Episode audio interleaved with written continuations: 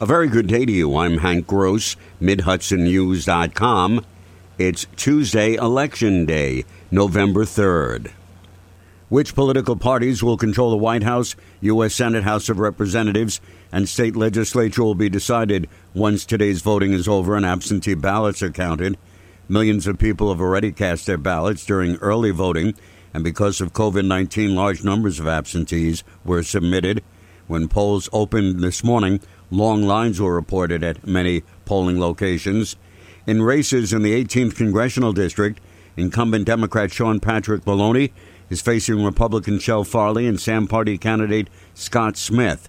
In the 19th Congressional District, incumbent Democrat Antonio Delgado is facing Republican Kyle Van De Water.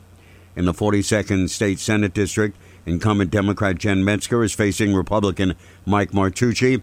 In the 39th State Senate District, incumbent Democrat James Skoufis is facing Republican Steve Brescia.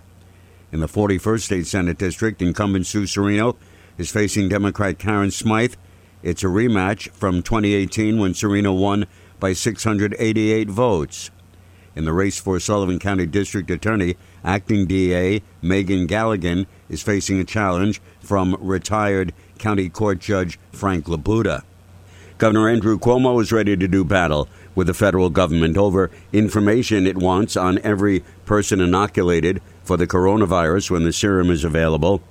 The governor said Washington wants the name, birth date, ethnicity, and ID of every individual, and that, he says, is a way for the administration to target certain people. Why do you need the ID for a public health purpose? Who are you going to share it with? How do you protect the privacy of it? Uh, or are you coming up with a whole new ID system for people in this country?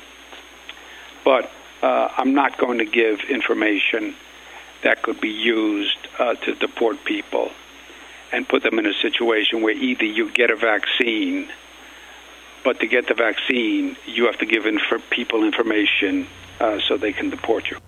Cuomo also said under the government's plans to distribute and vaccinate, it will be impossible to inoculate hundreds of millions of people in a timely fashion. Town of New Paltz officials want to do what the neighboring town of Lloyd has done by restricting the number of registered sex offenders permitted to stay at a local motel. The state has the authority to place those individuals, and New Paltz Town Supervisor Neil Bettez said the Econo Lodge is the motel that's allowed to place them. I don't think it's our responsibility in New Paltz to, to to take on the responsibility. You know, this is the only hotel or motel registered for level three sex offenders in the in, all of Ulster County. And uh, you know, because of COVID, this hotel has registered to take these these uh, offenders, and so we're we're getting a, a real big increase, and we're just trying to you know control control it a little bit. Bettez says the town believes the state should create halfway houses or some other form of temporary housing for those highest level sex offenders. There are 1,454 miles between the town of Hyde Park and the city of Houston, Texas, yet Hyde Park is going to enter into a cooperative purchasing agreement with the Houston Galveston Area Council.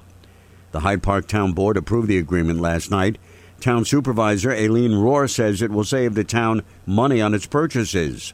It sounds very strange uh, that we are piggybacking on the Houston Galveston Area Council, but it's, it's something um, a little bit like the collective we're already participating in, which enables us to get um, uh, bid prices at a, at a reduced level.